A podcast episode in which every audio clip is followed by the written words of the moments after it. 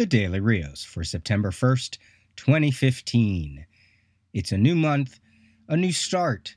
So get out there, back up your phones, change your passwords, do all those things you've been meaning to do now at the start of the month before we get too far into it. All right? I always like to use the first of every month to do those things. It's an easy reminder, right? And uh, I also like the start of the new month because that means I get to check off those episodes that are monthly regulars here on the Daily Rios, including previews, although I haven't picked mine up just yet, and today's episode, Timeline Tuesday. Now, I didn't record last night because it was the first day of school for me, and I taught two classes and realized I hadn't prepared my voice. Uh, by the middle of the first class, I was starting to feel a tenderness. By the end of the second class, I could feel that my voice was really tired. And so this episode, you know, might sound a little different because of that. But I will do my best to soldier on. All right, so it's Timeline Tuesday. I've been compiling a timeline of comic book anniversaries for years, for magazines, letter columns, articles, my own purchasing notes. I can remember senior year in college typing away on my roommate's dot matrix printer or whatever it was, the printer that has that continuous paper feed, right? Um, I probably have those notes somewhere. And what I do is I use all of that info and I used it to create the trivia game back in 1999. I think that's when it was, uh, right before I moved back to Philly for the first time, or second time, I should say. And I also used a lot of that information for my AOL homepage back in 2001, which I took snapshots of and dumped on the Daily Rios website. And I'll post a link on the uh, show notes if you want to see that. So, using all that info, I can go month by month and point out comic book titles, characters, teams, sometimes even creators as they celebrate 10 years, 25 years, 50 years, and sometimes even 75 years of comic book history. It's a fun way for me, at least, and maybe for you, to think about just how long some of these creations have been around. It's also a way to discuss titles or characters that maybe I don't get a chance to talk about regularly. Sometimes it's a surprise to me, especially when I realize some of these characters have been around for 50 or 75 years. It's pretty crazy. So this month is September. It is a busy month. People were creating in the month for the month of September. So we start with 10 years ago, September of 2005. These are actual release dates, these are not cover dates. All right. Captain America 11, written by Ed Brubaker with art by Steve Epting. Letterer was Randy Gentile, colorist was Frank D'Armata. It had been teased for a few issues, possibly even revealed that Bucky, Bucky Barnes, the youthful companion of Captain America from World War II, World War II, thought to be one of only a few Marvel characters that would probably always stay dead, was actually alive. Not only was he alive, he was the Winter Soldier. This is the issue that reveals all of those details with flashbacks and a mixing in of older sequences from older comics. Now, I still have yet to read this arc. I know I know it's crazy. It's weird. I read the first issue. You know, except for a handful of issues leading up to issue 300 and the, I think it was called The Adventures of Captain America, the miniseries with art by Kevin Maguire, at least for the first couple of issues in the early 90s. I don't really read a lot of Captain America comics. Uh, this particular volume, I did read the first issue. I don't know. I was sort of put off by the tone of the stories. Uh, it felt really heavy. The coloring was kind of dark and muddy. The Steve Epting art, you know, I was a fan of Steve Epting's art during the Brown Jacket Avengers run during Operation Galactic uh, Operation Galactic Storm or Blood Ties with the X Men. You know, they, his artwork was looser. It was really kinetic. So when I saw this art, it came across a little stiff, a little posed. I couldn't get into it. I read one issue, that was it. Now, I know uh, I'm crazy for thinking that. I know I would enjoy the story, so someday I will read it. But it has been 10 years of Winter Soldier being out there in comics and then eventually putting him onto the big screen, right? I don't always think that transition was as finely handled as it as the story was in comics. The remote the emotional resonance of this the discovery that Bucky was the Winter Soldier in the movies fell flat. And I understand it wasn't really the point of the movie, although it was the title of the movie. but I had a lot of non comic book reading moviegoers saying to me, uh, Who was that? Why did it matter? I think they missed an opportunity in Captain America 1, in um, The First Avenger, in keeping Bucky all the way through to the end so that he was in the battle for the whole time and somehow got sucked out of the plane at the end, kind of like his origin story. And then Captain America falls to, you know, his icy grave. I think then we might have had a little more weight. I thought the weight that was in the movie was probably because we know the story and not always necessarily because the movie was uh, structured in a way that helped tell that story, not for non comic book comic book readers anyway. Um, you know, I think Marvel Studios was banking on that. Uh, you know, we would come with a lot of preconceived notions, and that it wouldn't matter. So anyway, um, Captain America 11, happy 10 years of, of a resurrection, Bucky Barnes. also, 10 years ago, 2005, DC started to release their version of Marvel's Essentials line called Showcase Presents. And they would reprint mostly Silver Age material and then later Bronze Age, stuff that wasn't reprinted reprinted as archives, I guess. The first two were Green Lantern Volume 1 and Superman Volume 1, both offered at $9.99. And then eventually it went up to $14.99 and maybe 15 or 16. This announcement was met with a lot of cheers. People were really excited about it. I only have a few myself Amethyst, Captain Carrot, two Silver Age Teen Titans. I can't believe I don't have the Ambush Bug one. They're great for reading, but the black and white art for me it was meant to be colored, right? It was meant to be colored pages. So it's not enough for me to have for um, when I really want to get into like historical resource purposes. I need the color, I need the real deal. Now, if I just want to read them and that way I don't have to read the issues, if I had them, great. But um, I, I tend to like the issues. Anyway, it was a great deal $10, awesome. Then they would jump up. If I see them at conventions cheaper, I think about picking them up, and maybe that's something I'll start doing. So Showcase Presents. I don't even think they do them anymore. Um, not that I remember. Um, so yeah, those are no. I think they do. Yeah, they've they've put out a few here and there. All right. Also, ten years ago, Drax number one of four by Keith Giffen, artist Mitchell Breitweiser.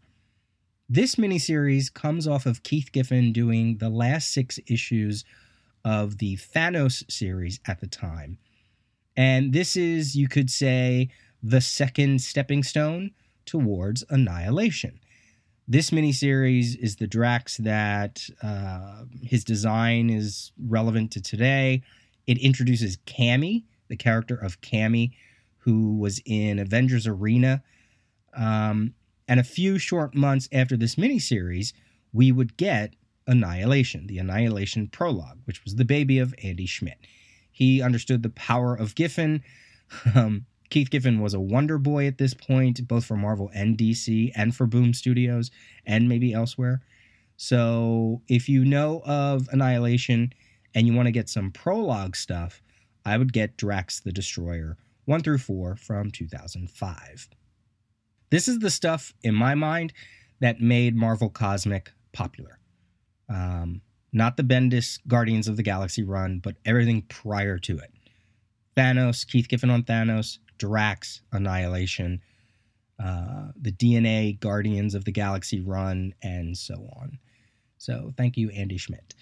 All right, also coming out 10 years ago, real quick, Fell number one for only $1.99 by Warren Ellis and Ben Templesmith. It had a slightly smaller format in page count from Image. It took three years to put out nine issues, but it was a worthwhile story and it was a worthwhile execution. And it was an experiment to see if people would come to a cheaper comic. um, by a really creative creative team. I know Casanova certainly benefited from this format as well. So that was 10 years ago. And also there was Green Lantern Corps Recharge 1 of 5 by Geoff Johns, Dave Gibbons, Patrick Gleason, Christian Alamy. Since Hal Jordan has had his rebirth and his series, it makes sense that the Corps would be next. And they would have a miniseries, the Recharge miniseries, and eventually would kick off into a series on their own. New Avengers 11 was The Mystery of Ronin by Brian Michael Bendis and David Finch, and we would discover who that character was, and then that identity would u- be used by several other characters. And Century Number One, an eight issue series by Paul Jenkins and John Romita Jr., which I probably knew about, but I saw it and thought, I think I might want to read that sometime. So this is not the Century series that introduced the character, it was a series that was concurrent with New Avengers. Um, DC had put out Day of Vengeance number six, OMAC Project number six, and JLA 119, all of which would lead into Infinite Crisis number one. And next month, I assume we'll get Rann Thanagar War number six and Villains, Villains United number six and JSA Classified number four. All of these final issues, when I was reading them, when I was reading the issues leading up to them, I thought I knew what the story was all of these final issues had cliffhangers or story twists that suddenly you said, oh, because keep in mind, we didn't really know what Infinite Crisis was going to be about. We had ideas, and maybe we saw um, promos or previews by now. But I remember thinking, oh, you know, the DC universe is being attacked by all these OMACs, and magic is going crazy, and there's a war out in space, and all the villains are being united under Lex Luthor. Then you got to all these last issues and you went, oh, that's not what the story about. Suddenly it's about a story that took place in 1985 and it connects with the crisis. And ah, it was just ah, such a good time. Such a good time. So there you go. That takes care of 10 years ago. Let's go to 25 years ago, September of 1990. Lobo, the Last Czarnian, issue one of four. Keith Giffen, speaking of, Simon Bisley uh, and Lovern Kindzierski was the colorist. Lobo was co-created by Giffen and Roger Slifer. He gets his first four-issue miniseries spinning out of the Legion series, and the Legion is actually in this title. I actually managed to finally collect the last issue I needed, and I have it in my collection waiting to be read. So that was uh, 25 years ago. New Titans 71, the Titans hunt begins. Kind of makes sense why they're why they are doing a new Titans hunt series because 25 years ago we got the one by Marv Wolfman and Tom Grummett and Al Vey, Adrienne Roy.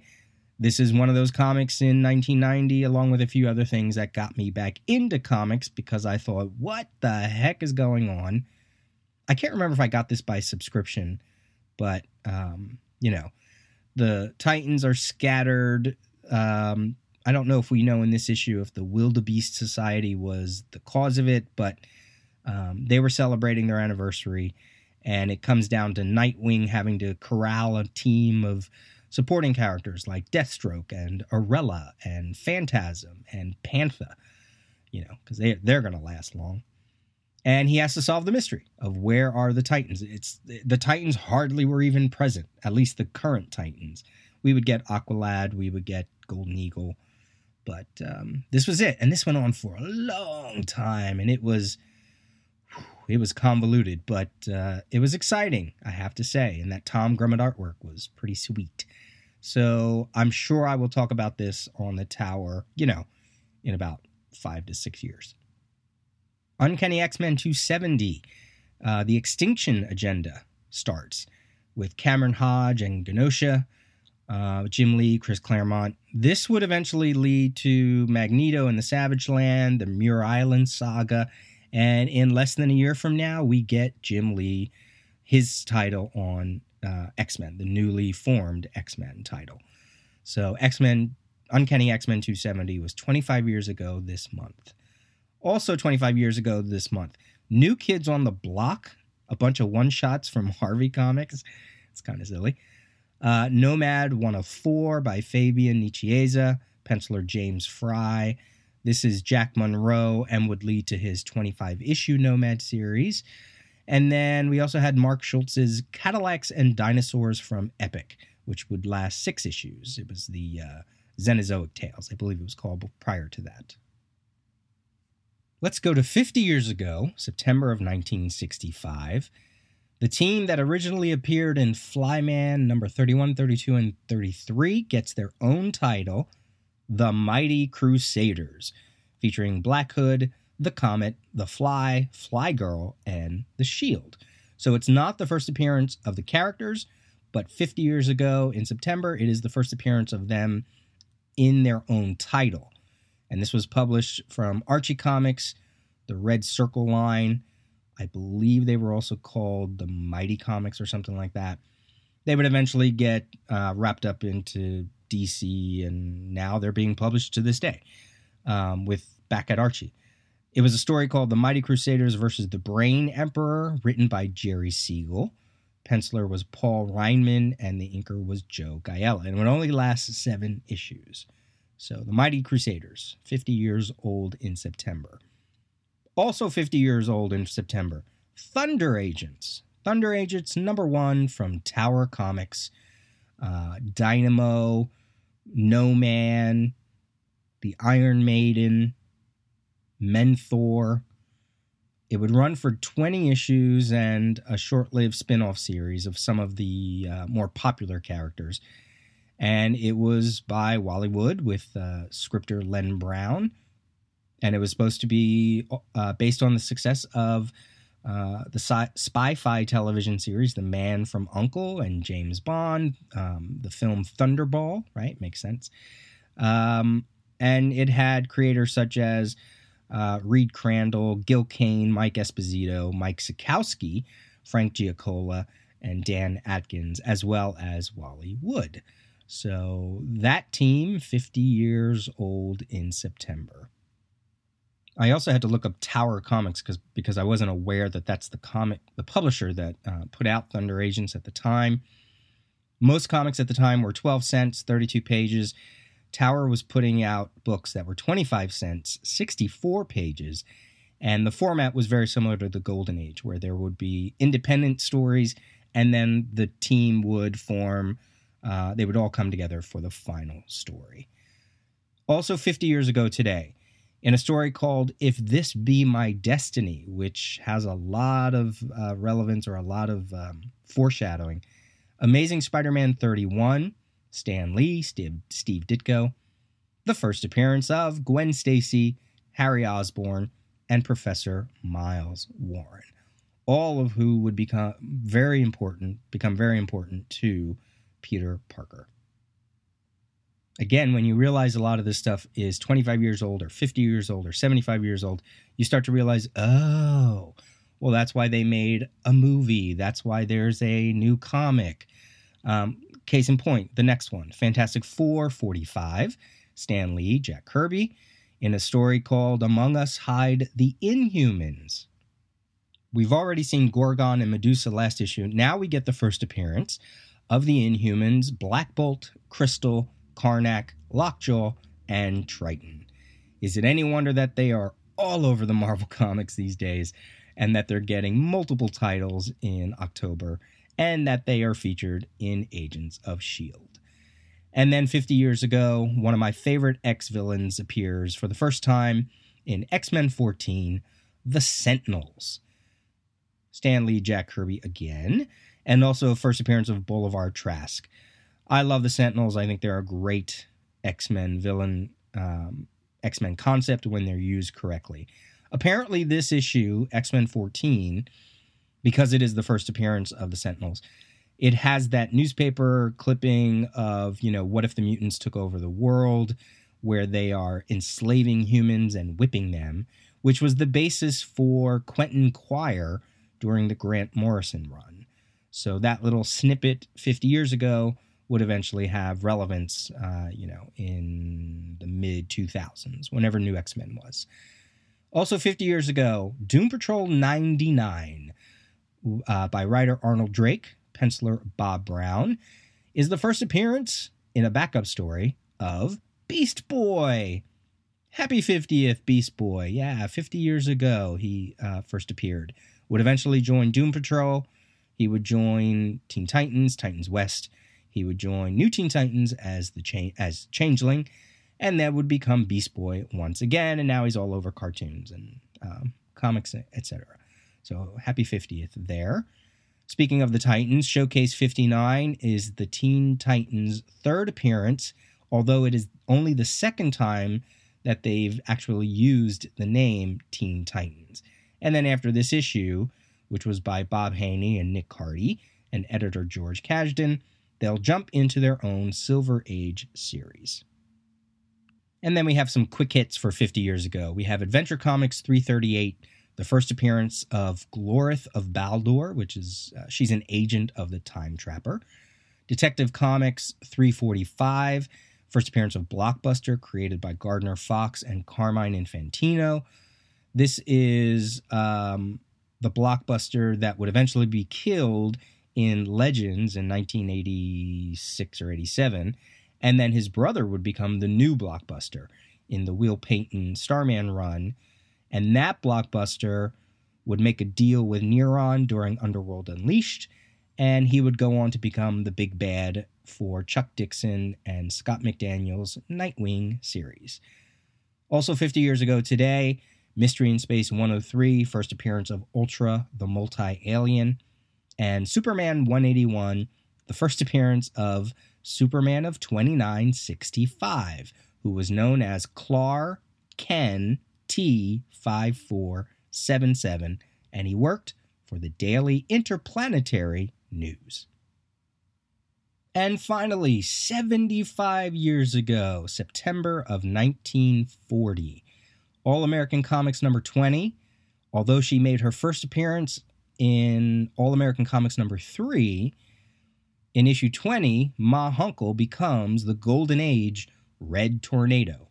She would put the pan on her head and wear wool pajamas, not the pan, the pot, and she would have a cape. And, you know, we probably thought she was going to stick to the Golden Age, but she actually shows up in the Geoff Johns JSA run and maybe even after. And then we would get her, is it her granddaughter that becomes Cyclone? um, based off a character in Mark Waid and Alex Ross's Kingdom Come. So, yeah, Ma Hunkel, Red Tornado, 75 years. In Superman number seven by Jerry Siegel and Joe Shuster with inker Wayne Boring. In a story called The Three Kingpins of Crime, we get the first appearance of Perry White, although he was known as just White at the time. um, so you would think, I would think that that would mean that this is the beginning of the Earth One stories, but there's, you know, there's a lot of crossover there. I mean, it is only Superman 7 after all. But George Taylor is replaced by Perry White. I don't know if the Daily Planet was called the Daily Planet yet, or was it still called the Daily Star. So happy 75th, Perry White. We have uh, Human Torch number one, although in the Indicia it's called number two, and Marvel Mystery Comics number 13 both of them apparently fight it out for the first appearance of Toro, the sidekick of the Human Torch. But in Marvel Mystery Comics 13, it's the first appearance of the Golden Age Vision. And I loved when all of those Golden Age characters came back, especially when Fabian Nicieza used them in his run on Thunderbolts as part of the V Battalion, I guess they were called. Um, he used he used them either part of the battalion or as a group. I can't remember, but I know he used like the Angel and the Vision and was the Dark Destroyer or something like that. It's always fun when Marvel taps their Golden Age characters. Um, and then the last one for today's episode, National Comics number five from Quality, was the first appearance of Quicksilver who would go on for 73 issues or so, or 70 issues, all the way up to 1949 in National Comics. Now, obviously, this isn't the Quicksilver from the Marvel Comics. This is the character that would eventually become Max Mercury. He was known as Max back in the day, in the Golden Age, and Mark Waid would update him and keep all of those stories, uh, but he would call him Max Mercury, and he would have other identities, and he was just really long lived, and he was sort of the Zen master of speed. So he was Quicksilver in the Golden Age up to 1949. He had a few appearances in All Star Squadron and Young All Stars and a number of other places, but it would be Mark it would be Mark Waid who would transform him into this uh, you know this other speedster for the DC universe and and as a mentor to Impulse at the time in the 90s. Uh, the art on this book was by Charles Mazoujian. Mazoujian. So Quicksilver, 75 years in September. Whew, my voice made it. All right, so that's it. That's the Daily Rios. That's episode 307 for today, September 1st, 2015. Let me know if any of this sparks any discussion or any thoughts, you can send me an email, peter at thedailyrios.com, or leave a comment on the website. You can always leave an iTunes review as well. And I just want to know, you know, did any of this, were you reading any of this at the time? Did you know about any of this? Is there anything I missed that you feel of major importance? I don't really get to touch on independent comics too much because I'm not as knowledgeable, especially when you go back 25 years. But I try to do the best I can here and there. So I hope you enjoyed today's episode. Thanks for listening, and we will talk to you tomorrow.